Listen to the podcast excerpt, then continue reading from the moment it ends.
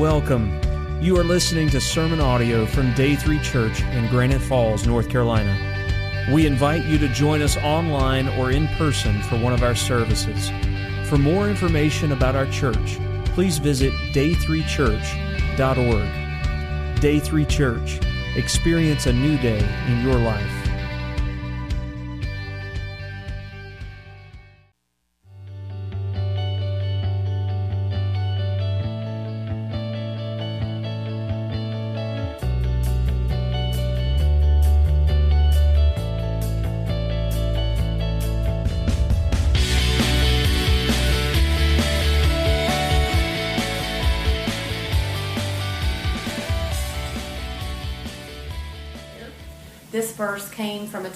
In my life where I was feeling a lot of um, of despair and, and hurt and fear because I was thinking about raising my children in a time, the times that we live in, and um, a lot of fear of how I was going to do that and do that the way God would want me to do that. And I remember not even being able to express into words to my husband what exactly I was feeling. And I remember him holding me and me just going to sleep and being in that place when I fell asleep. And throughout the night, waking up several times over and over. And each time that I that I would wake up, I would hear the words to a praise song that was very familiar to me at the time. And those words that I would keep hearing over and over were saying, "You are my shield, my strength, my fortress, deliverer, my shelter, strong tower, a very present help in time of need." And I remember waking up many times during the night and hearing that over and over. And the next morning when I woke up, I felt impressed um, by the Lord to to read Psalm 61, and it said um, from Psalm 61, "Hear my cry, O God; listen to my prayer. From the ends of the earth I call out to you. I call as my heart grows faint. Lead me to the rock that is higher than I, for you have been my refuge, a strong tower against the foe. I long to dwell in your tent forever and take refuge in the shelter of your wings." For you have heard my vows, O God. You have given me the heritage of those who fear your name. And when I read this verse, um, I just so identified with it, and I couldn't believe that I felt like the Lord was just sharing with me that He had really heard my cry, that He knew my desperation, that He knew the place that I was emotionally when I was calling out to Him. And every time I would wake up in that despairing feeling, He was reminding me that He was my refuge and my strong tower and I would go back to sleep. And I thought, how how neat of that, how neat of the Lord to do that for me, just as I would my own children. And when I got to verse five, um, my heart really did leap because it says, "For you have heard my vows, O God; you have given me the heritage of those who fear your name." So we have this up in our home as a constant reminder of um, the promise that He gave to me that night and that morning when He shared with me um, that He had already given me a heritage of those who would fear, revere, and honor his name.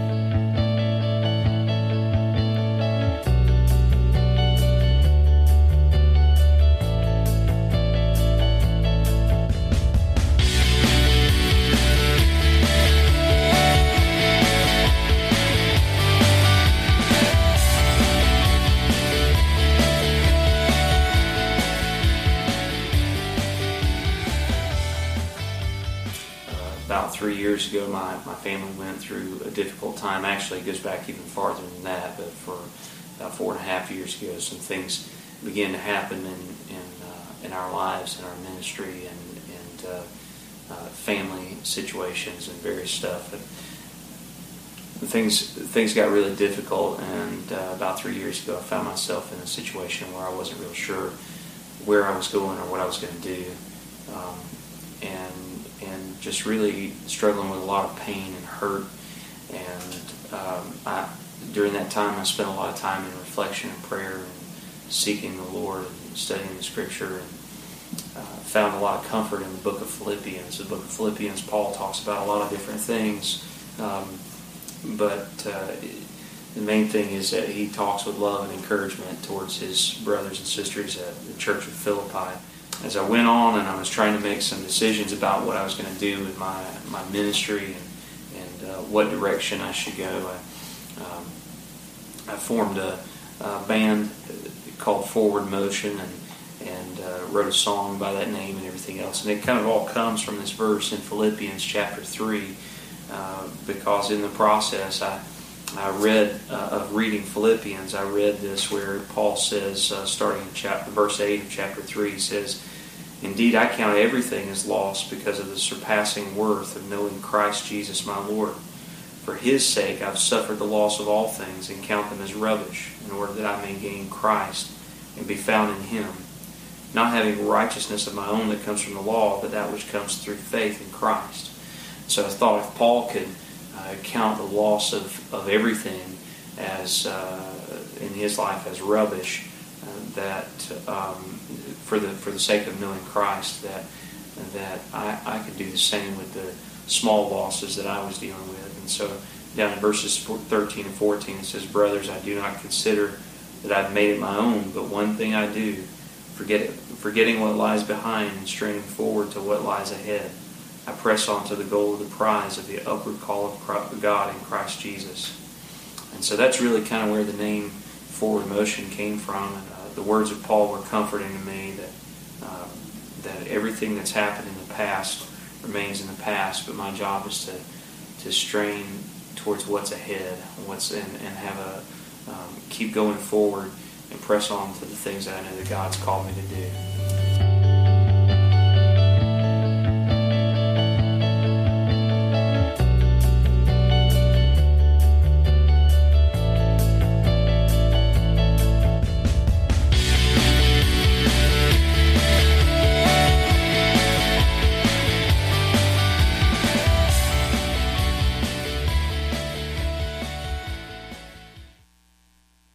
You that may not know, uh, that last sign means that John and Regina are expecting twins. I told our first service that all the gift cards we had, we may should have given to them instead of hand out at Walmart and um, fair value. I'm the street. Okay.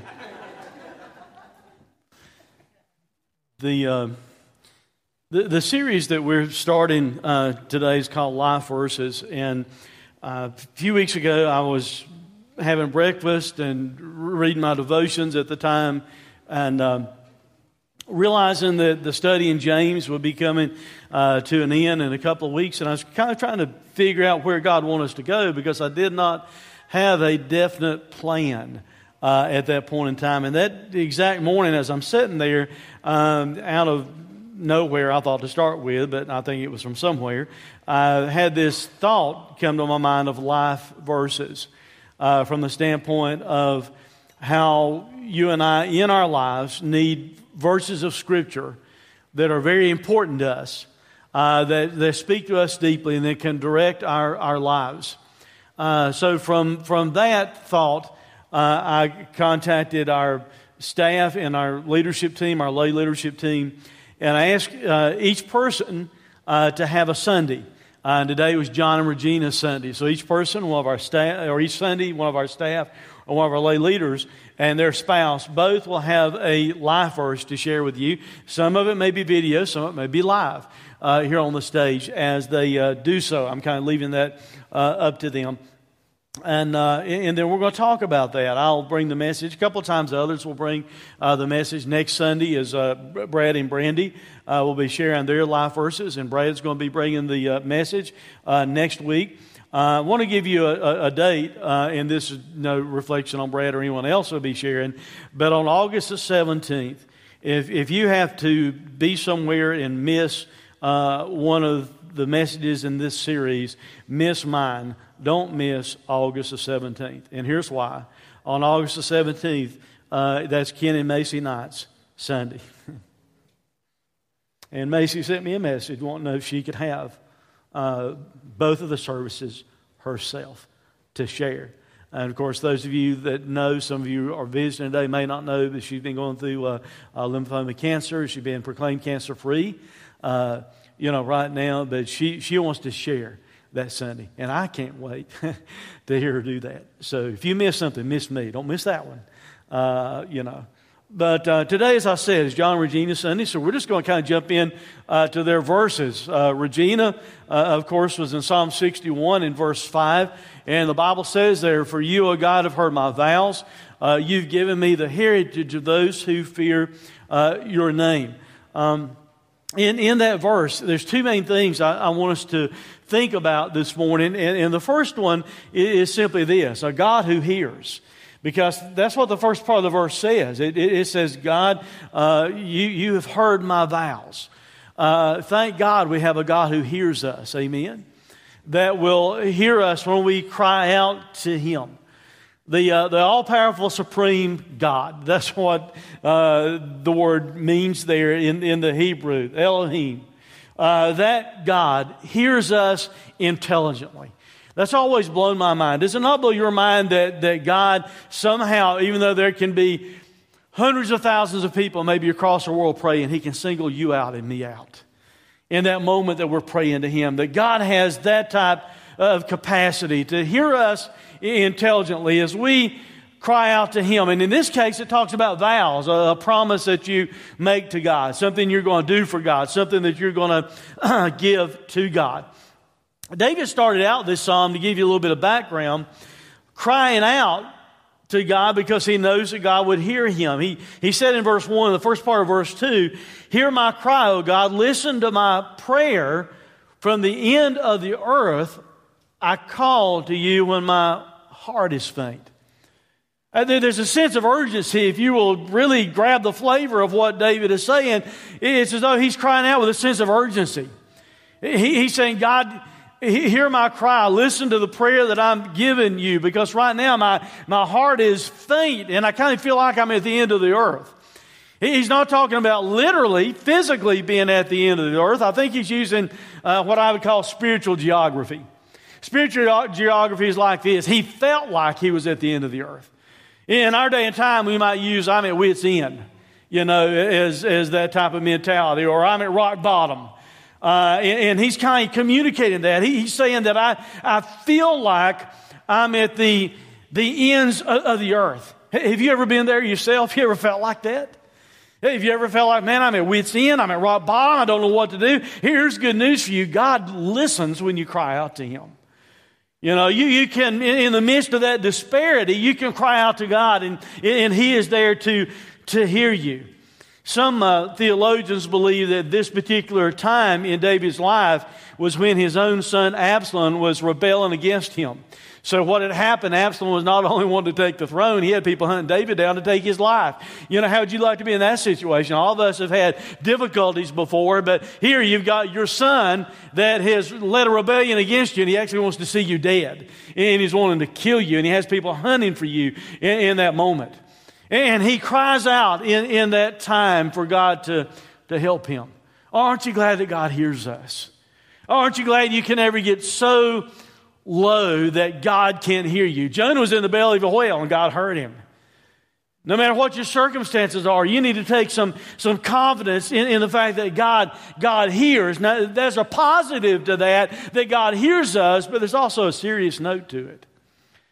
Because God hears us, and when it comes to vows, and that's literally what David said here, when we make vows to God, guess what? God expects us to keep them. Not like a promise we can make to someone else. You know, kids come up and say, You promised to take us to Carowinds. And we say, Well, but I meant this or some other excuse. You know, you, you can't give God an excuse. He knows for sure what you said and what was going on in your mind and heart whenever you said it. God expects us to keep our vows. In Ecclesiastes, we're told something about this. The Bible says, guard your steps when you go to the house of God. To draw near to listen is better than to offer the sacrifice of fools, for they do not know that they're doing evil. Be not rash with your mouth, nor let your heart be hasty to utter a word before God, for God is in heaven and you are on earth. Therefore, let your words be few. For a dream comes from much business in a fool's voice with many words. When you vow a vow to God, do not delay paying it, for he has no pleasure in fools. Pay what you vow. It is better that you should not vow than that you should vow and not pay. In other words, we need to be careful what we tell God, what we promise God that we will actually do, because He's a God that, that listens, a God who hears. Positive part, but a serious part. But also in this verse that Regina chose, and by the way, when um, I, I, told John when I called him to talk to him a moment about it and everything, I don't think I said anything to Regina about it yet, but Regina, when they first sent me that verse, and I, and I turned over and read it, I thought that's kind of an, an obscure passage of Scripture. Uh, you know, so it probably was for her when God dropped it on her too, a, a, a little bit. But uh, I, I, thank you for choosing it, Regina. I've been blessed to study it uh, this, uh, you know, this past week and a half or so. But not only does it talk about a God who hears, it talks about a godly heritage. A godly heritage. And I think it's probably what was going on and why uh, God dropped that in her lap for her to think about. Uh, it, the last part of that verse said, You have given me the heritage of those who fear your name. But before I kind of jump into what God is saying there through David, I want to give you a little bit of background because I think David knew full well that a godly heritage is something that's desirable, something that we ought to desire. And you can gain that idea by looking at what he says in the second part of verse 2 down through verse 4, right before the verse that Regina chose today. David writes and he says, Lead me to the rock that's higher than I. For you have been my refuge, a strong tower against the enemy. Let me dwell in your tent forever. Let me take refuge under the shelter of your wings. Well, when you think about a heritage, what, what better heritage could you have than God being your rock? Huh? Than, than God being the, the literal foundation of your life that you can stand upon. When Jesus told the, the story about the man that built his house on the rock, the man that built his house in, in the sand, and, and the one that stands, if you want the kind of life that can, can stand, you, you build your, your life upon Jesus because he's the rock. In the wilderness wanderings of the children of Israel as they were making it through the desert. There's this rock and they needed something to drink and God told Moses to go up and strike the rock and it provided water. The Bible tells us, by the way, the rock followed them through the wilderness. Have you ever noticed that? I've never been walking anywhere and a rock was following me. If I did, it would flip me out. I think there's an avalanche taking place or something like that, you know? But I believe that's what happened because that's what the Bible said. The Bible also said that they didn't have to have any new shoes because God made the shoes and the clothing grow uh, along with the kids as they were growing. Man, I wish God had done that for me. You know, it would have saved some penny charge cards and things like that as the kids were growing up. Now they're grown, don't have to worry about it because uh, their feet's not going to grow any bigger. But, but, but God, God was making provision for them. And the truth of the matter is, the, the Bible lets us know that Jesus is is that rock? Because in 1 Corinthians chapter 10, verse 4, Paul writes these words, For they drank from the spiritual rock that followed them, talking about the rock of the wilderness. And then he tells us this, and the rock was Christ. That rock was literally like a pre incarnate appearance of Jesus.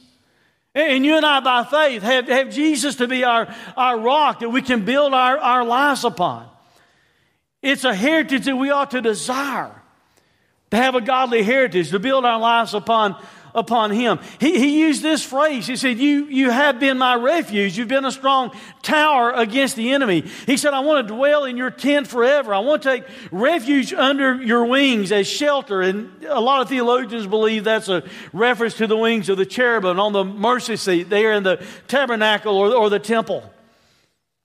And he said, I, I desire, more he's saying, God, I, I desire this heritage. God, I, I, want to be with you. I want to be underneath your protection. I want to be protected by you. I want you to be, be my rock. David understood that a godly heritage was something to be desired. He said, Lead me to that. Lead me to that. That ought to be our, our cry to say, God, lead me to that type of heritage in, in my life and in your life.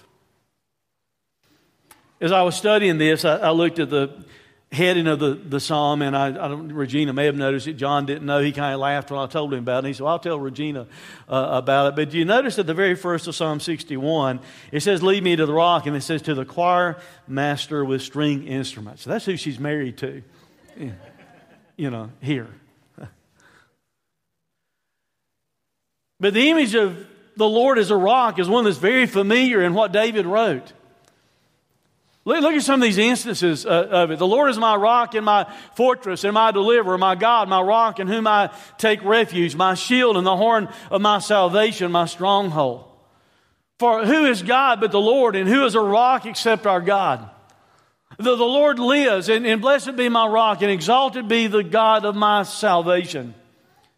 He only is my rock and my salvation, my fortress. I shall not be greatly shaken.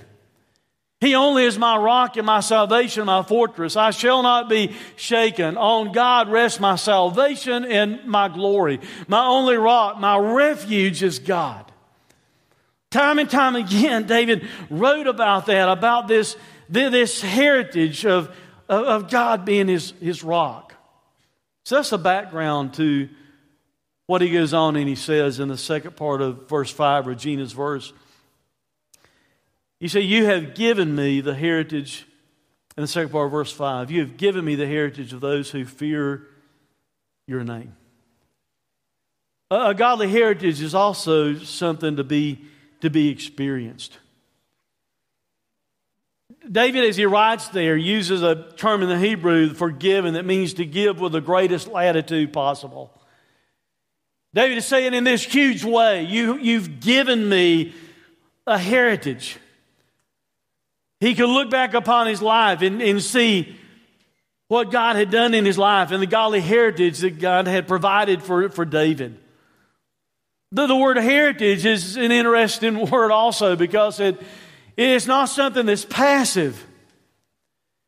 It means something occupied, a conquest, an inheritance, a, a, possession. The root word means to occupy by driving out the previous tenants, which draws in, in my mind the picture of the children of Israel going into the promised land and having to drive out those tenants to take possession of, of the land and possessing it in their place to seize, to, to inherit, to, to expel. He uses very active language when it comes to having a, a godly heritage.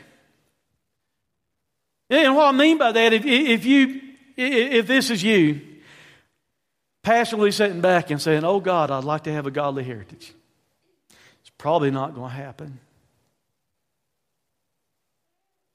Because a godly heritage is something you have to be involved with yourself. It's not passive, it's active. To, to have a godly heritage, you, you have to occupy something. You have to take it as territory from the enemy. To have a godly heritage, you, you have to have this conquest. You, you're receiving it like an inheritance that's, that's provided for you. It's a possession that you, that you hold on to to, to get the godly heritage that God desires for our lives. We've got some, some previous tenets in here that we need to drive out so we can have the godly heritage that, that He wants us to have. And regrettably, that's not past tense for all of us because some of us, and I say some of us, I'm not talking about you, some of us, we've still got some tenets we need to chase off, don't we?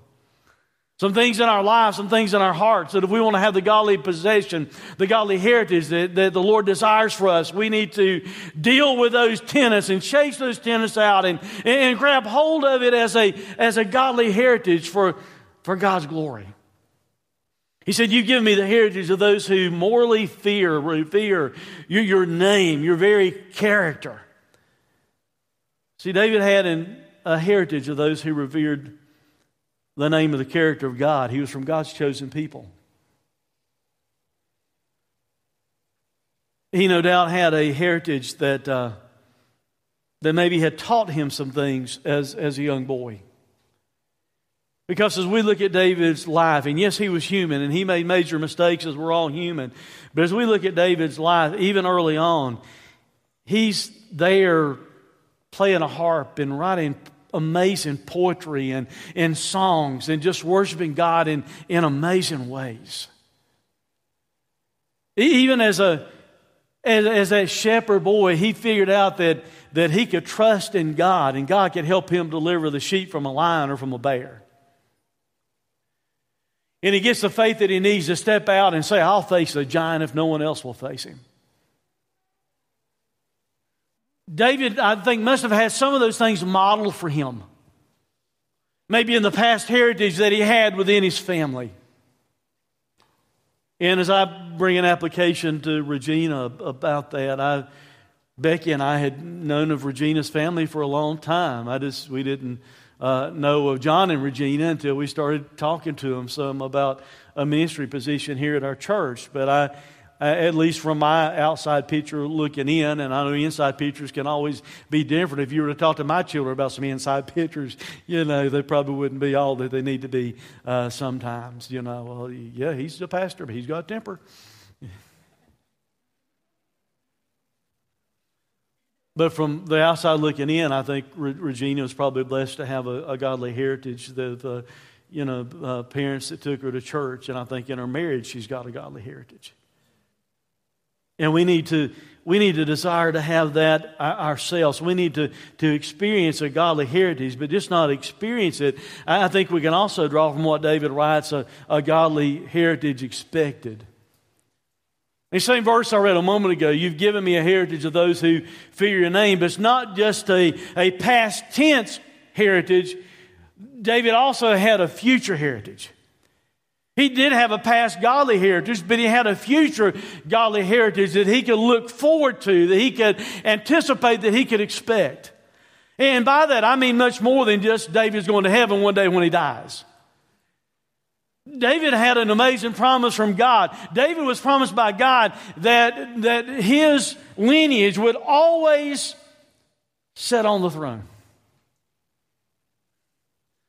In the way that is ultimately fulfilled is through Jesus Christ. That's the ultimate heritage that David had to hold to and look toward. Because Jesus, if you trace his bloodline, it goes right back to King David. By the way, through King David and Bathsheba. So there's grace, thank God, isn't there? Because Bathsheba is the one that he committed, David committed adultery with. And if that's not a picture of grace, I don't know what is tracing his bloodline back through, through Solomon. David had this promised heritage, something that would be occupied, a conquest that would take place, an inheritance that would take place in, in Christ, a possession that would be his ultimately in Christ. That Jesus would come and previous tenants would be chased away, and through God's grace and God's mercy, we can, we can have salvation. Regina was sharing in her testimony uh, somewhat about God giving her the verse and being concerned about her children and, and, starting to homeschool her children. And if I remember what John told me correctly, they even named their homeschool heritage, I, I think, because of this verse. So, once again, bring the application back to her because it's her verse, her, her life verse this Sunday. I, I think as David had a future heritage expected. I, I, I think Regina and John are expecting a future heritage as a goal in their family through their children because of them homeschooling, because of their focus, because of, of God's dream that he, he gave them, because of them striving to have a, a heritage of children who, who revere the Lord. They're, they're wanting to occupy, they're wanting to have a conquest, an inheritance, possession. They're wanting to drive out the wrong tenants within their family. And because I literally work with John, I get to see that maybe in a different way than, than y'all get to see it. But some of you have been in their home and various things like that, and you get to see it also from, from being close around them. But I, I think they're anticipating and desiring a, a godly heritage. And we need that for our kids and our grandkids and our friends and our family. We need to be like Hannah. 1 Samuel chapter 1, verse 22. But Hannah did not go up, talking about going up to the temple, for she said to her husband, As soon as a child, talking about Samuel, as soon as a child is weaned, I will bring him so that he may appear in the presence of the Lord and dwell there forever. You know the story. The story is this She had promised God, If you give me a child, because she had not had one, I will give him to you. And she's saying, Once he's old enough, I'm going to take him to the temple as soon as he's weaned, and I'm going to leave him there, and he's going to live there forever. Now, that's in a very physical way for her, but in a very spiritual way for us. We ought to pray that over our children. I can remember praying before either one of our children were born. We have three children, one miscarriage, one already in heaven. But I remember praying before either of our children were born, saying, God, they're yours. You take them, you do with them whatever you want to do. If that means they go to Africa and I never see them, if that means whatever, you take them and you use them however you want to. And that needs to be our focus, guys. We need to have a, a focus for not just experiencing a spiritual heritage, but we need to desire one, expect one, future tense for, for our children. So that brings us to John.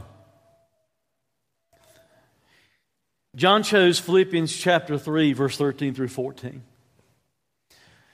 And to help us kind of better understand those two verses, uh, some background that John also read in the video we, we need to look at for a moment. Because in the verses before this, verse 7 through verse 9, Paul writes these words, but whatever gain I had. In other words, anything that he thought made him significant, anything that he thought made him important, anything that he thought might have helped earn his way with God. Whatever gain I had. Paul was a Pharisee among Pharisees. Had this spiritual, spiritual pedigree he could have maybe held on to and pridefully said, Look at me. But he says, what, Whatever gain I had, I counted as loss for the sake of Christ. Indeed, I count everything as loss because of the surpassing worth of knowing Christ Jesus my Lord. For his sake, I have suffered the loss of all things and count them as rubbish, which, by the way, if any of you have ever done word studies there, literally when he said rubbish, he's talking about dung. Now, that's not our average Caldwell County lingo. Do you want me to go further and explain to you what dung is?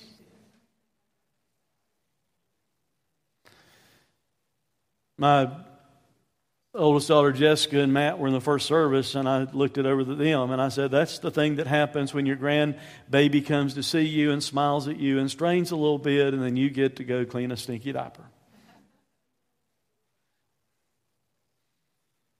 The Apostle Paul, who, as I said a moment ago, would have a lot to hold on to maybe and, and claim as being significant in his life, he said, As far as I'm concerned, it's done.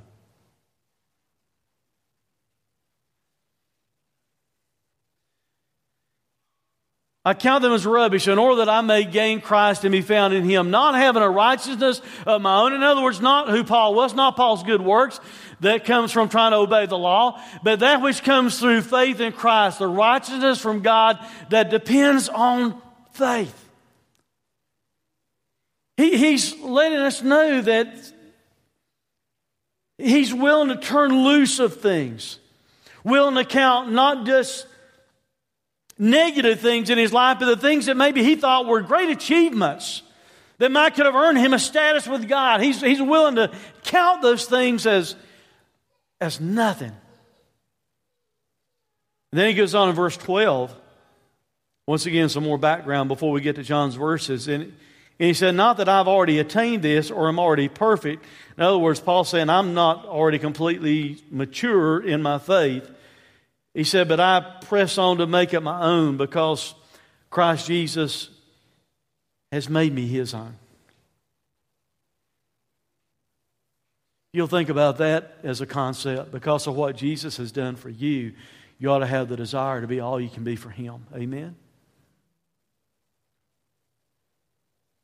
And that gets us to John's two verses.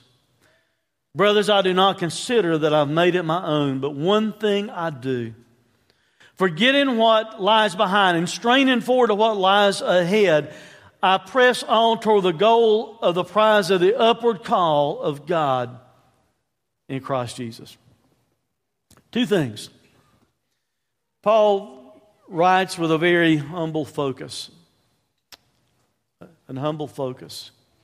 He said, Brothers, I, I do not consider that I've made it my own. Even the little word I there is something that has some significance that we may not give it when we read it in the scriptures sometimes, but the word that he uses there in the Greek language means emphatically so. It's not like Paul is saying, well, you know, I've, I, have I've pretty much attained it. No, emphatically, he's saying, emphatically, I'm not where I ought to be yet. Emphatically, he says with an absolute negative. It's not like an iffy thing.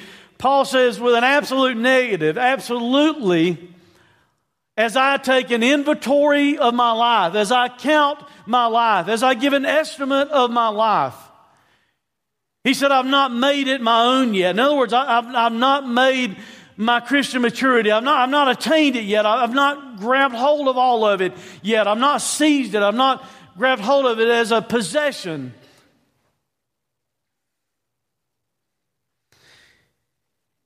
He's telling us in no uncertain terms, emphatically, he's saying, I've, I could have done more. I could be further along. Now, I want to remind you who's writing that the Apostle Paul. he wrote more of the New Testament than anyone else. He's displaying a very humble focus. He's, he's not satisfied with what he has done. He's not looking at his life and saying, Man, I've, I've, I've already arrived. Look at all I've already done.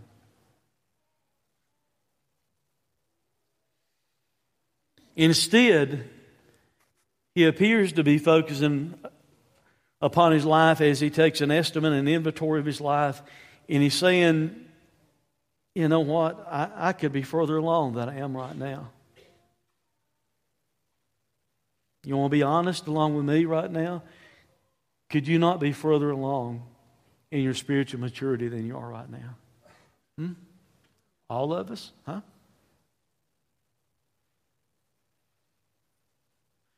if we had not wasted time, if we had not take, taken this diversion, if we had not got off the path and gone a different direction at times in, in our life, even after receiving Christ as our Savior, we, we could be further along than we are now.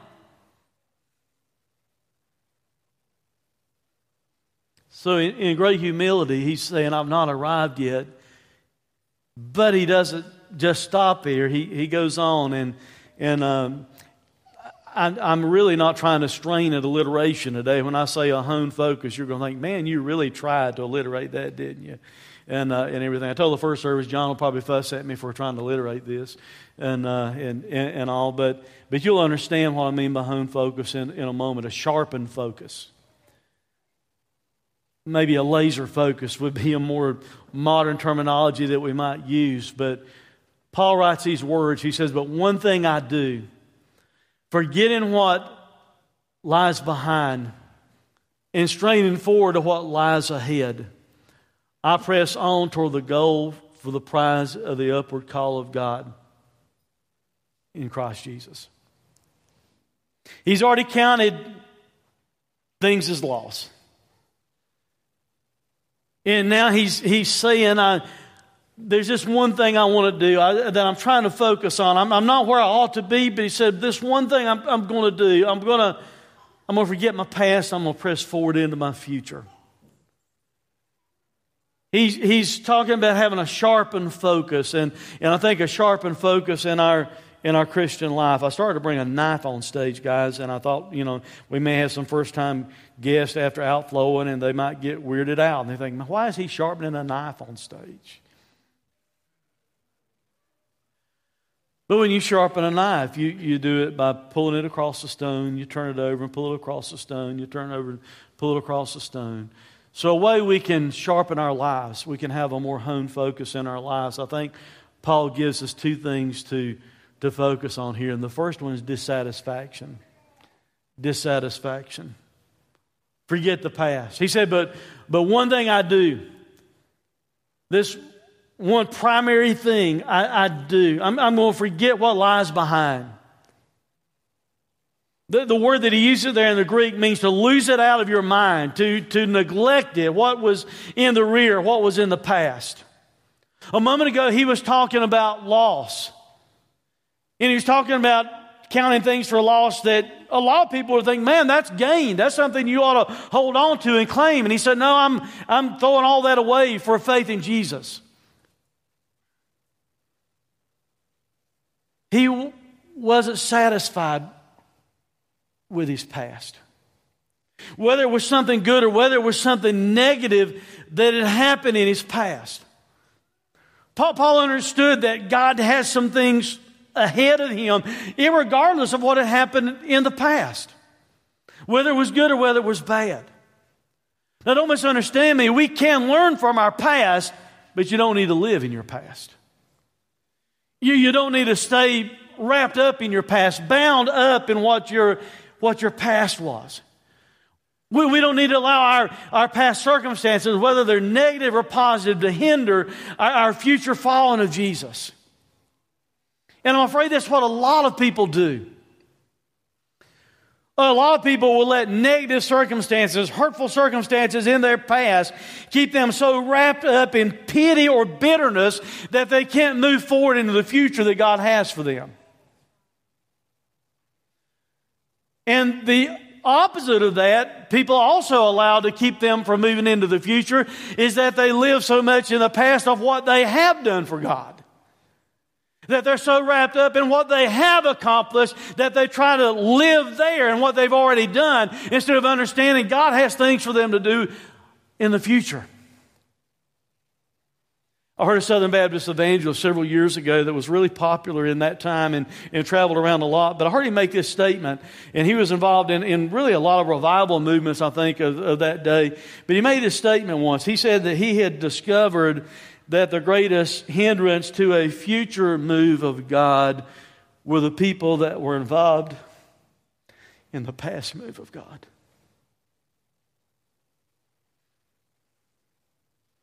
And he said that, and I thought, wow. He's saying that what's hindering the church being what it needs to be now in the future are people who feel like they did this and that in the 50s or the 60s and they had this growth happen in their churches and they had revivals taking place and they're so living in their past glory that they're missing the future glory that God has for them. That they're missing the future purpose that, that the Lord has. That they, they in, instead of just staying in the past, they, they need to move forward. We don't need to let anything in the past dull our, our future as Christians. Instead, we need to lose it out of our mind. Whether it's something positive or something negative, don't let it keep you from living the future that God wants you to have. Get it out of your mind. So, the, the first way to hone or sharpen your life is dissatisfaction. Forget the past. The second way to hone or sharpen your life is devotion. And I literally use the phrase that John gave his band, which is forward motion. Paul writes these words. He said, In straining forward to what lies ahead, I press on toward the goal for the prize of the upward call of God in Christ Jesus. He uses some terminology here that's really athletic based, like involved in, in games, someone running a race. He said, I'm, I'm stretching forward upon, I'm, I'm reaching forth, I'm extending forward to what lies in a fixed position in front of me.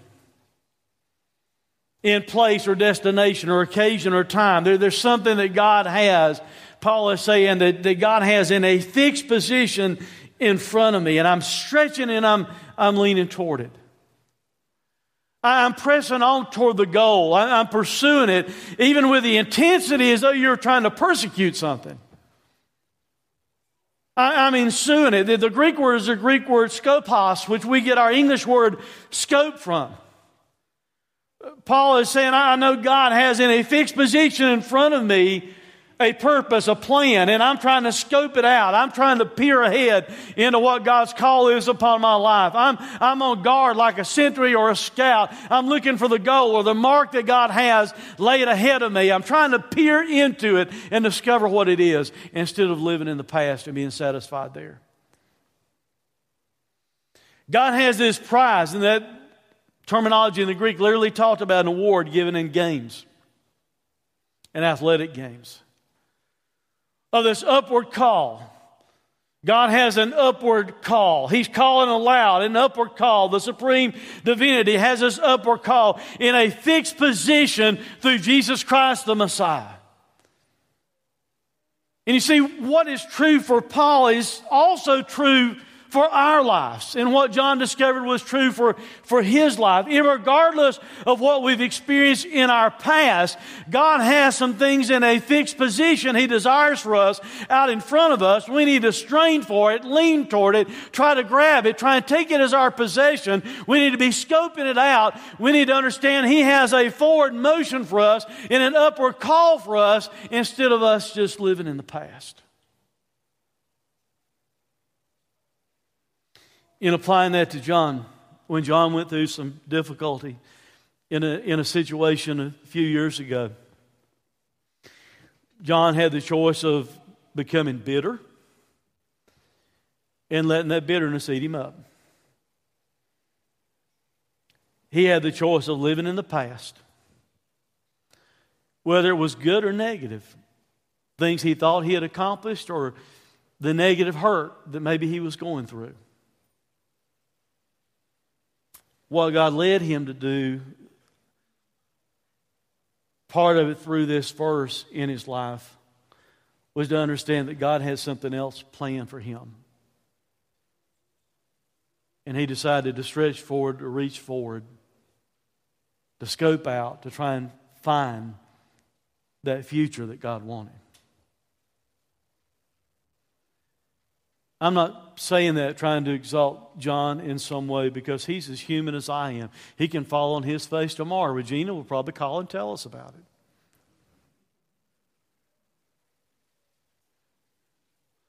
But I'm simply saying is we have to do the same thing, guys. We, we can't live in the past. We all have choices that we make or have made. The enemy wants to keep us in our past. Keep us locked up, looking at our past, focused upon our past, whether it was good or whether it was bad. God wants to call us forward and upward to his call. I told you he's using language that deals with running a race. Some of you have been involved in track events and, and, and things like that. If you're running a race, if you're going to run effectively and as fast as you can, you know what you have to do? You have to stay focused on what the goal is. Because if, as you're running the race, you start looking off to the side, you're going to slow down and you're not going to run as directly and with the purpose that you ought to. Some of you guys were guilty of that in track, weren't you, in high school? You're running, you think, man, that girl, that's a cheerleader looking at me. And in that moment, you slowed down and you lost focus. That, that's a problem that we have. We, we look at the sideline, we look at the past instead of looking at the goal that God has ahead of us. You ever been to the Hickory Crawdads game or another baseball game somewhere and they do the dizzy bat thing? You ever tried that? They'll mess you up. Daryl, our, our, associate pastor with our children upstairs, you can go by and laugh at him on the way out or whatever. I remember watching him do that years ago, and he went around and around and around as fast as he could. It's like he was trying to show off how fast he could go around the bat, and he took off running and almost went into the dugout to break his neck.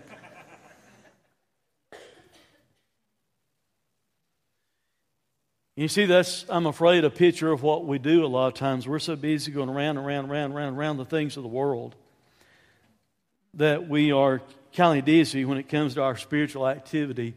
And instead of running the race with our eye on the goal and running straight toward it, we're wobbling all over the place. When what we need to have is a, is a honed focus in our life. God has a plan for your future, no matter what your past has been.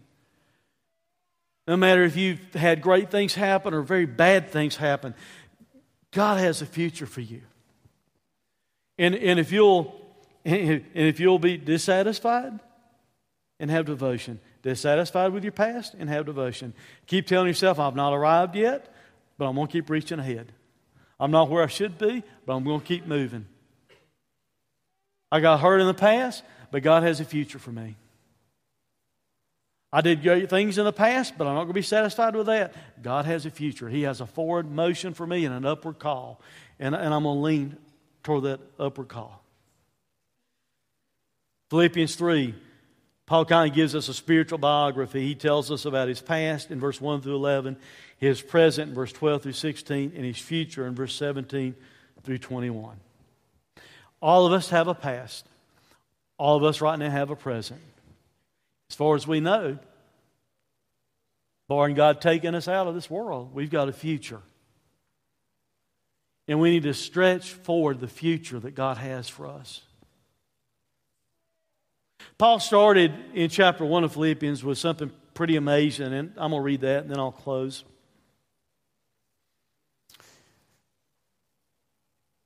He says, I want you to know, brothers, that what has happened to me has really served to advance the gospel. Do you see that? That needs to be our focus. That needs to be our goal. Whatever's happened to you, whether it's good or whether it's bad, whatever's happened to you, you need to allow it to be something that can serve to advance the gospel of Jesus Christ. Now, in Paul's particular instance, he's even saying the fact that he's in prison. Because it goes on, and he said, so that it has become known throughout the whole imperial guard and to all the rest that my imprisonment is for Christ. Do you know what Paul just said?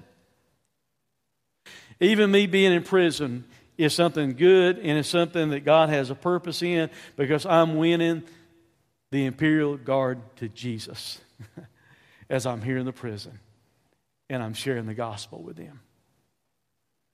And he said, through the experience, most of all, brothers, having become confident in the Lord by my imprisonment, he said, I'm much more bold to speak the word without fear. He's trying to win people that want to chop his head off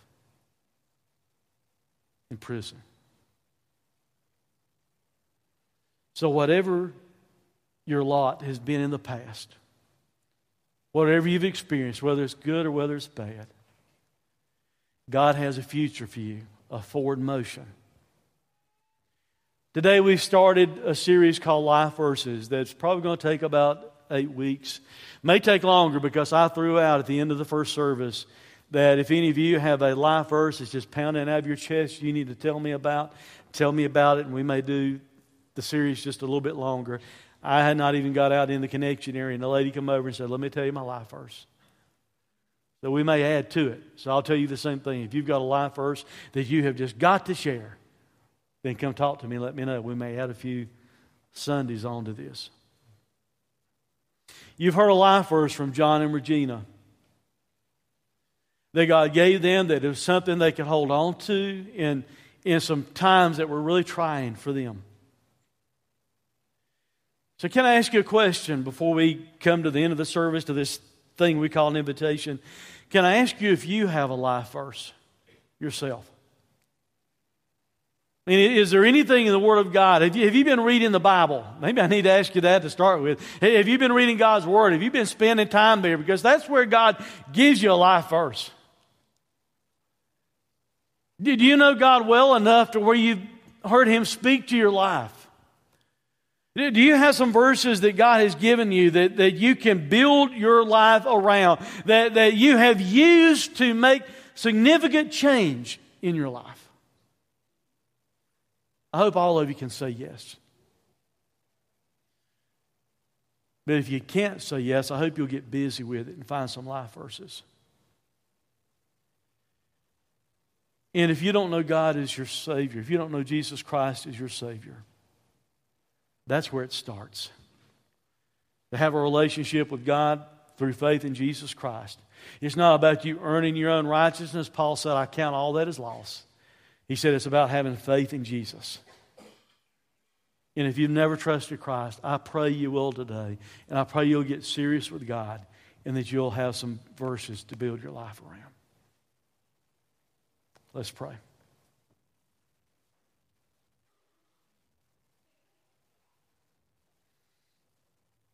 Lord, thank you for, for caring enough to speak to us. God, in bad times and good times, you've got a word for us to direct our lives. Lord, help us to be to be building our relationship with you, to be actively seeking a, a godly heritage that we understand is something we have to we have to go out and grab.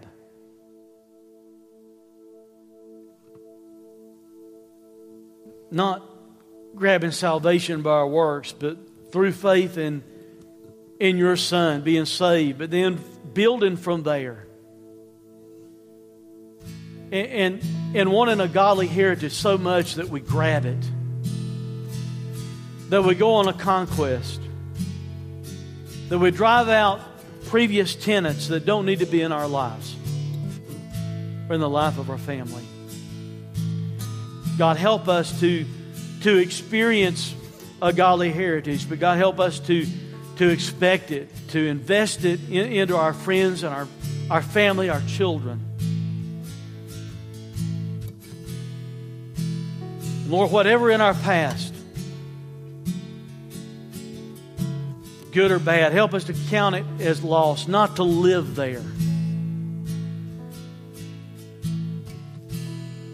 But instead, help us to answer the, the forward call, the forward motion, the upward call. Help us to stretch forward, to run the race focused upon your finish line.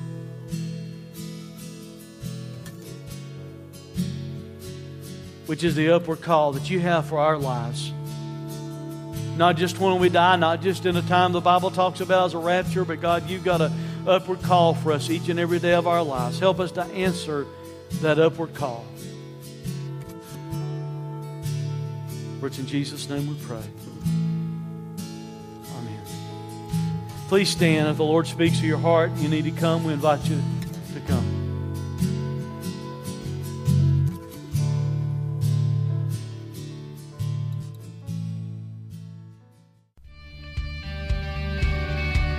Thanks for listening to this sermon audio production from Day 3 Church. We pray that it has ministered to you. For more information about our location, service times, or other sermon podcasts, please visit us online at day3church.org. Day 3 Church. Experience a new day in your life.